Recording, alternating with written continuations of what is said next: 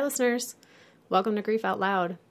Remember the last time you tried to talk about grief and then suddenly everyone left the room?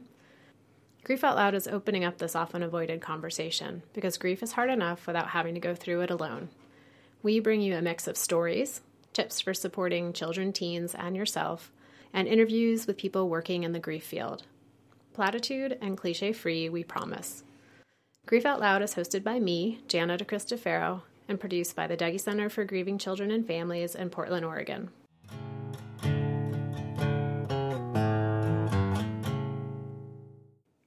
Hi, everyone. You might be having deja vu right now because in 2015 we did another episode on grieving through the end of the year holidays. And at that point, I had the same guest I have today. Hi, So- Jana. Hi, Rebecca. Rebecca Hobbs Lawrence is back. She is a mainstay on the Grief Out Loud show, and we're super excited to have you back today. Thank you. I'm he- glad to be here. And in preparation of this show, Rebecca and I both listened to that past episode from 2015, so we're going to try really hard not to repeat ourselves. But we both were like, we kind of said everything already. So I don't know. Hopefully, we'll come up with some new stuff today. New ideas, new ways to share it. We also want to start with note just noting that you know we're talking about the end of the year holidays, but just to acknowledge that not everyone out there celebrates or observes these holidays, and that the things we're going to talk about, we have some activity ideas at the end of today's show. So you know, take what's helpful and useful to your family and your family's culture, and toss the rest aside. So, Rebecca, we have kind of a new tradition here on Grief Out Loud where before we jump into all the stuff we're going to talk about, we like to start with something a little bit more personal.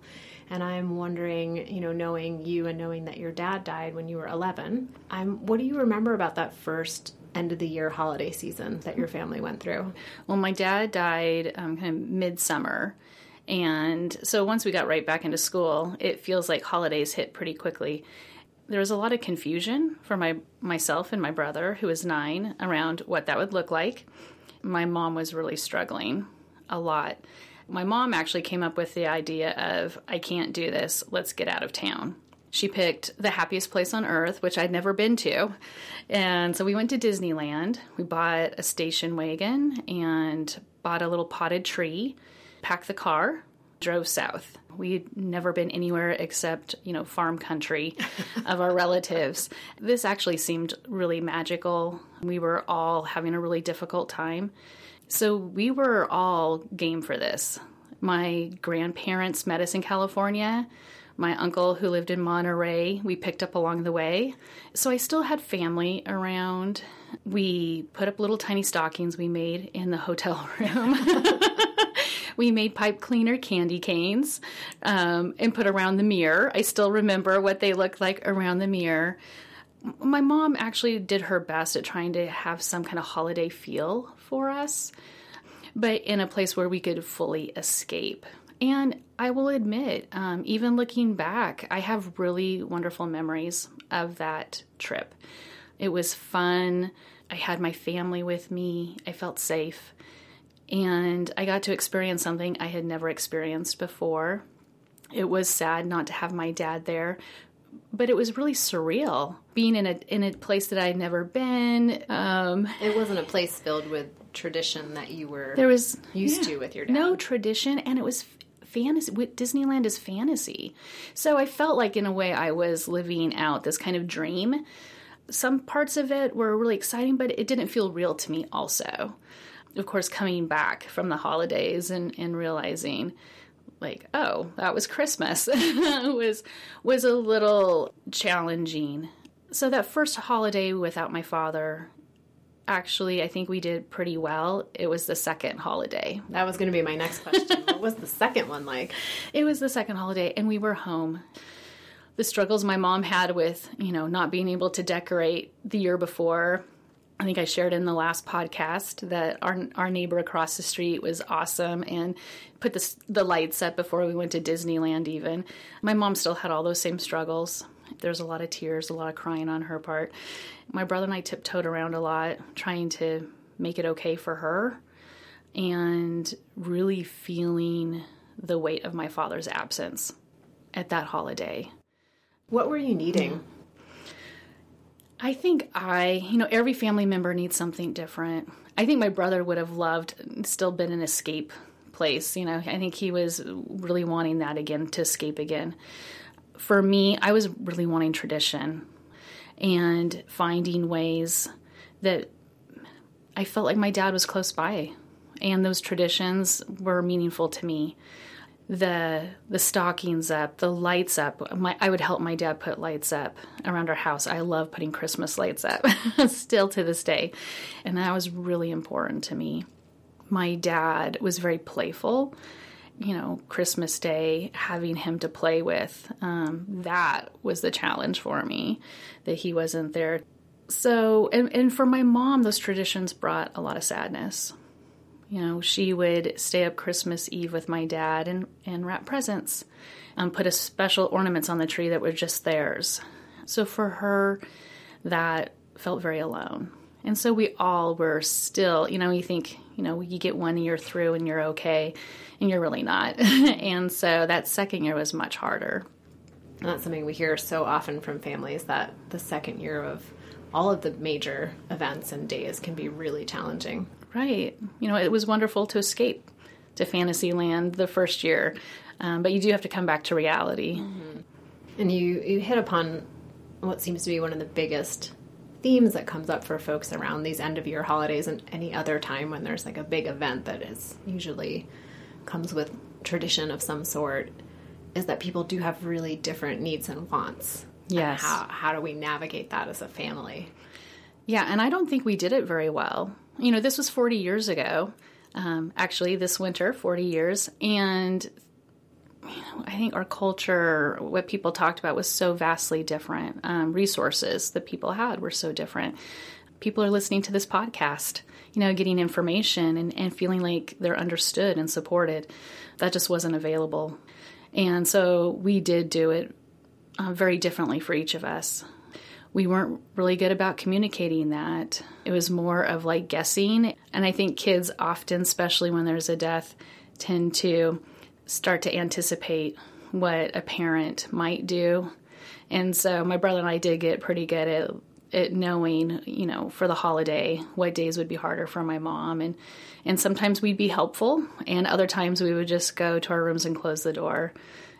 It felt very isolating though for all of us probably. I would choose to do it differently looking back. You and your brother really became sort of experts in your mom's emotional landscape and anticipating what her needs were going to be. What her needs were going to be. And and sometimes it felt too big for us to manage. We were children. And so when it felt too big and overwhelming, that's when we went to our rooms and closed the door. So there was a lot of holiday parts that were still fun, but then there were still a lot that were felt very lonely for all of us.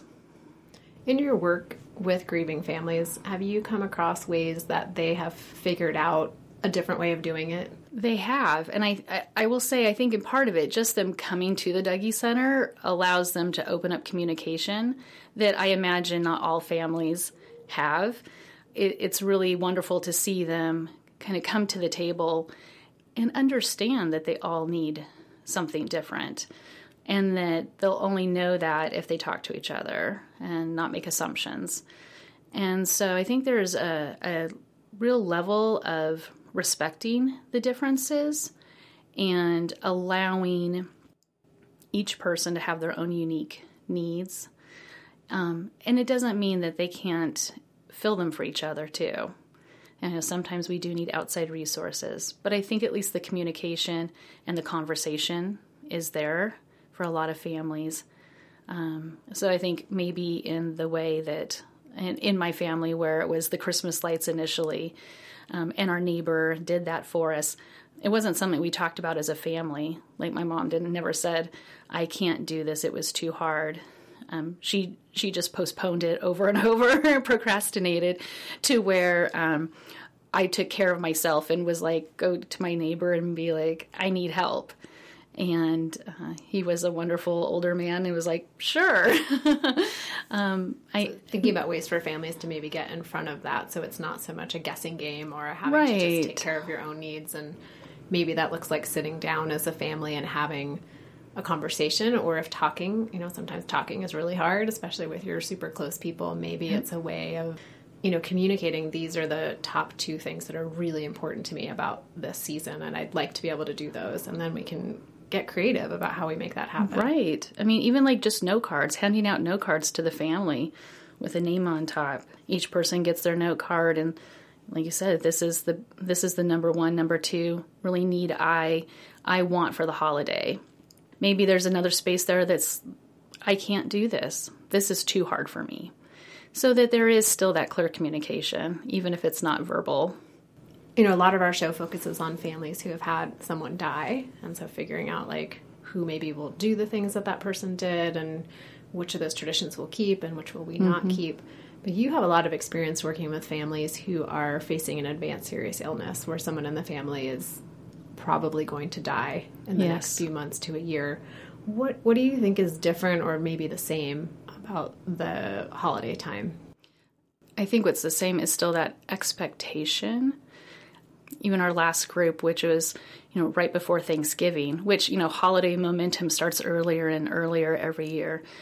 Um, families were talking about, you know, what are we going to do? Um, trying to make, especially if they feel like this could be the last holiday season, tr- trying to make that a perfect holiday.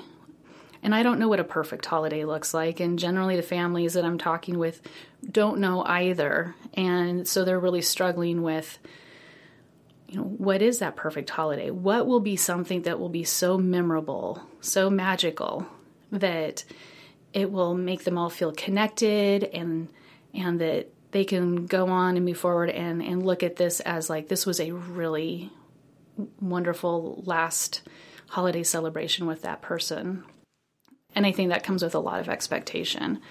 And so there's a lot of hope, but there is also a lot of feelings of being overwhelmed and unsure and really, really stressed out. Especially because caregivers um, when there is an advanced serious illness, they are already overwhelmed.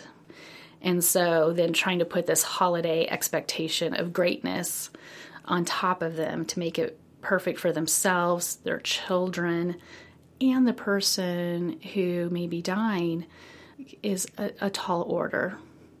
You can't do it without help and a lot of communication. Mm-hmm. So I think the things we are, we're talking about, that clear communication and planning, is so important. And also a lot of patience and grace with themselves. Perfection is hard to achieve. So, what are the things that are actually most meaningful? Maybe take the word perfection out of that. I always try to tell them that, like, let's not think perfect, let's think meaningful. Mm and sometimes meaningful is very messy and not very Instagram worthy. Right. It's messy and it's and it can be simple. It's not yeah, it's not something you put in your um, you know holiday letters to the family necessarily, you know. It doesn't have to be big. And usually it's interesting most families when they really look at it, it's not the big things. Yeah, over and over again in group, if we have the question of if you could have you know, one more day with the person who died, what would yeah. you do? And I would say 90% of the people answering that question say, just have an average day, just hang out, just talk. Yeah, it's not like take the most epic vacation ever or have right. the most perfect meal. It's, I just want to hang out and like watch a movie and eat breakfast together. Right. Um, I think two things around the holiday season. One is it's not a day, it is a season. And to remember that you have a whole season to look at and to spend time with those people. And that the gifts most often are the simple gifts from the heart. And you talk about, you know, that one last day of just talking with somebody. What are the things you want to say to somebody that are important that you're kind of waiting to say um, or you're afraid to say? Um, say them. And if there's something you need to hear, let somebody know. Um, those those are the gifts that we keep with us. Those are the words that we hold on to as we move through our lives um, that come back and often give us encouragement and strength at other times in our lives that might be challenging for us. Not it's not so much about the what you do, but more around the what you can share. So I'm also aware that, you know, you and I can sit here and talk about this like ideas we have about clear communication and think about meaningfulness and then there may be grieving families out there listening saying, okay, but like what, like how? What's the What practical part of that? Yeah. So I'm wondering if we should talk a little bit about some of the activities that we've seen families Yes. use around this time. And, and the first one that comes to my mind is thinking about food. Because it seems like no matter what you celebrate or don't celebrate or observe or don't observe, food is going to be a part of your day to day life. Yes. With uh, probably with the person who died or someone who has an illness. So, one of the activities we've been talking about with our kids is, you know, just imagine you are the chef for the day. I even love if you can't that. cook, it's fine. you don't actually have to be a good cook. No. And, and what menu would you create to make a meal that would somehow be in honor of or in connection to the person who died? Yes. And if you have really young kids out there, and maybe their parent or their caregiver or their sibling died when they were really young, they're probably going to need some help with this. And there's a way to to open up that activity to folks in that situation by saying, what are the foods that you really love that you want to share with the person who died? Yes. And I mean, food is so connecting. And I love that. And taking that maybe one step further and having the meal, but maybe even writing down the recipes, creating a small little, you know, recipe book that's maybe there's one that's just for holidays, even our favorite holiday recipes that we share together. Talk about a meaningful you know gift that you get to hold on to. Um, so you're sharing the food and maybe you take pictures of your meal. How awesome to share to create a meal and everyone cooks. You have your cooks for the day and then you're sitting down and giving kids cameras or you know cell phones now i guess. And I'm, I'm aging myself. And to be able to take pictures and i think those are those legacy gifts whether it's before or after a death that we can hold on to and that food continues to connect us year after year after year And also to give kids total permission that if there was a particular food that the person who died always made around the holidays, that those kids don't like that food, they can have a new tradition about not making the food. right right So that's one of the activities is to be a chef for the day. And maybe you make the meal but maybe you just do an activity where you list all those foods and then you draw pictures of it with younger kids. So it's not a lot of pressure if you're a family where maybe you don't have the resources to go out and buy all of these ingredients or make a big meal, but sometimes just having those conversations and creating those memories in our in our mind's eye can our be minds. really helpful. yeah. And for kids yeah like you said drawing the picture creating a plate and what's the food on the plate? That can be a lot of fun You have a new activity that you are thinking about doing with your own family this year. I am, and we call it a, either a memory tree or memory cards. And I'm going to do that this year in my family. I do have a person I'm very close to in my family that has an illness, and so wanting to connect to and and keep memories, I'm going to give all our family members a little note card, and on that I'm going to ask them to write their favorite holiday memory. Put their name and age on the back because we have everybody from little tiny tots to elderly in our family. And just having being able to create that space where they can one connect with a moment in time that was really happy for them and be able to share that with all of us. In a way document um, for the future too those those memories that we have shared together those events um, and occasions that have been meaningful. And it's not always about like the day itself, like Christmas Day or a specific holiday. Um, like I said, it's a season, so there's many times we're together. So I want to create something that really documents the entire season for us as a family with our own memories, and maybe add to it.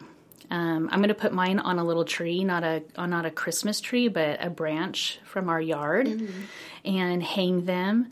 I can leave it up past the holidays you know, just have like birds and stars on hanging from it, their note cards. Be able to look at it and and talk about it. And like maybe I think we'll add to it too. I think it'll be a tradition of addition, the tree growing. Yeah, and to think about how the favorites might shift for a kiddo who's six, and then when they're 18, what that sounds like for them. Right. Do they still want to be around us? I think it's also really important to note that for some families, there can be this grief around the fact that they're thinking there should be really good holiday memories. And for some families, mm-hmm. the holidays can be a time of a lot of tension And pain. a lot of pain, a lot of there can be violence, there can be mm-hmm. all kinds of really tough things that happen around the holidays, and there may be Yes. some really painful memories for folks with the person who died or the person who is ill. So, given that for some families, maybe the activity is more about dreaming up what types of traditions and memories you would like to start creating. What would it be like mm-hmm. if we had a peaceful time in our house around the holidays? What are some mm-hmm. things we can do to acknowledge and repair what has happened, but moving forward, what mm-hmm. would we like it to look like? So more of a tree of hope because you're right, not everybody comes from a place of safety and stability. And so to be able to create something that feels more hopeful moving forward.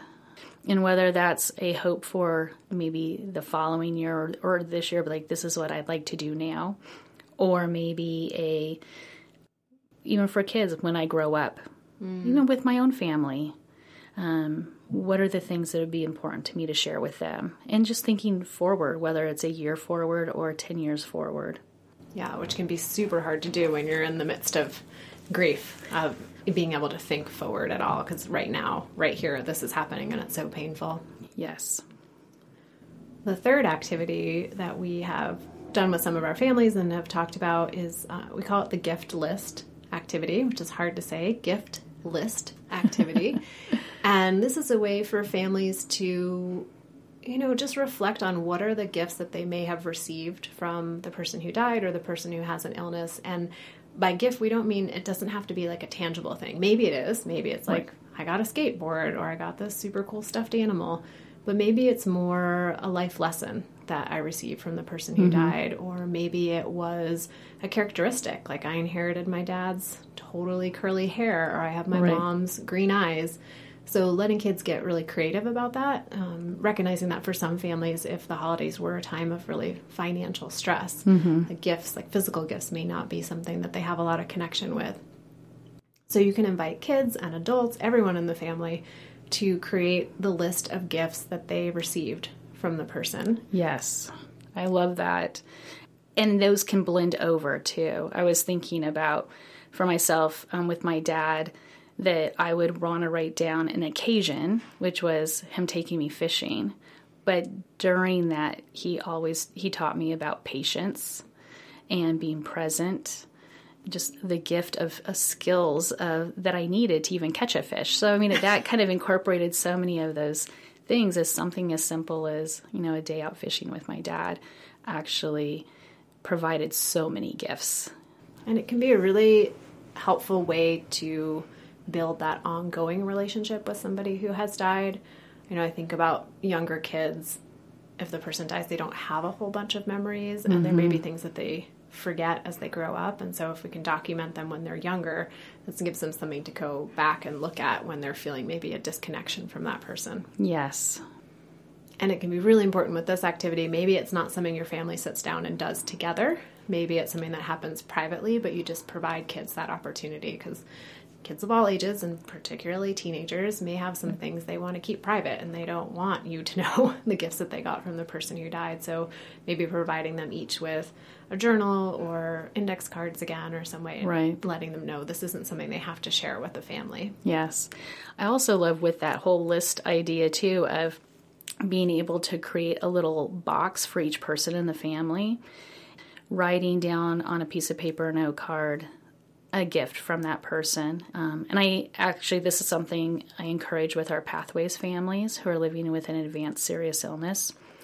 Um, because that pressure sometimes shuts down communication because it becomes all about the illness and doctor's appointments and treatments. To take that time in their own time, give them a week, you know, say, here are your note cards.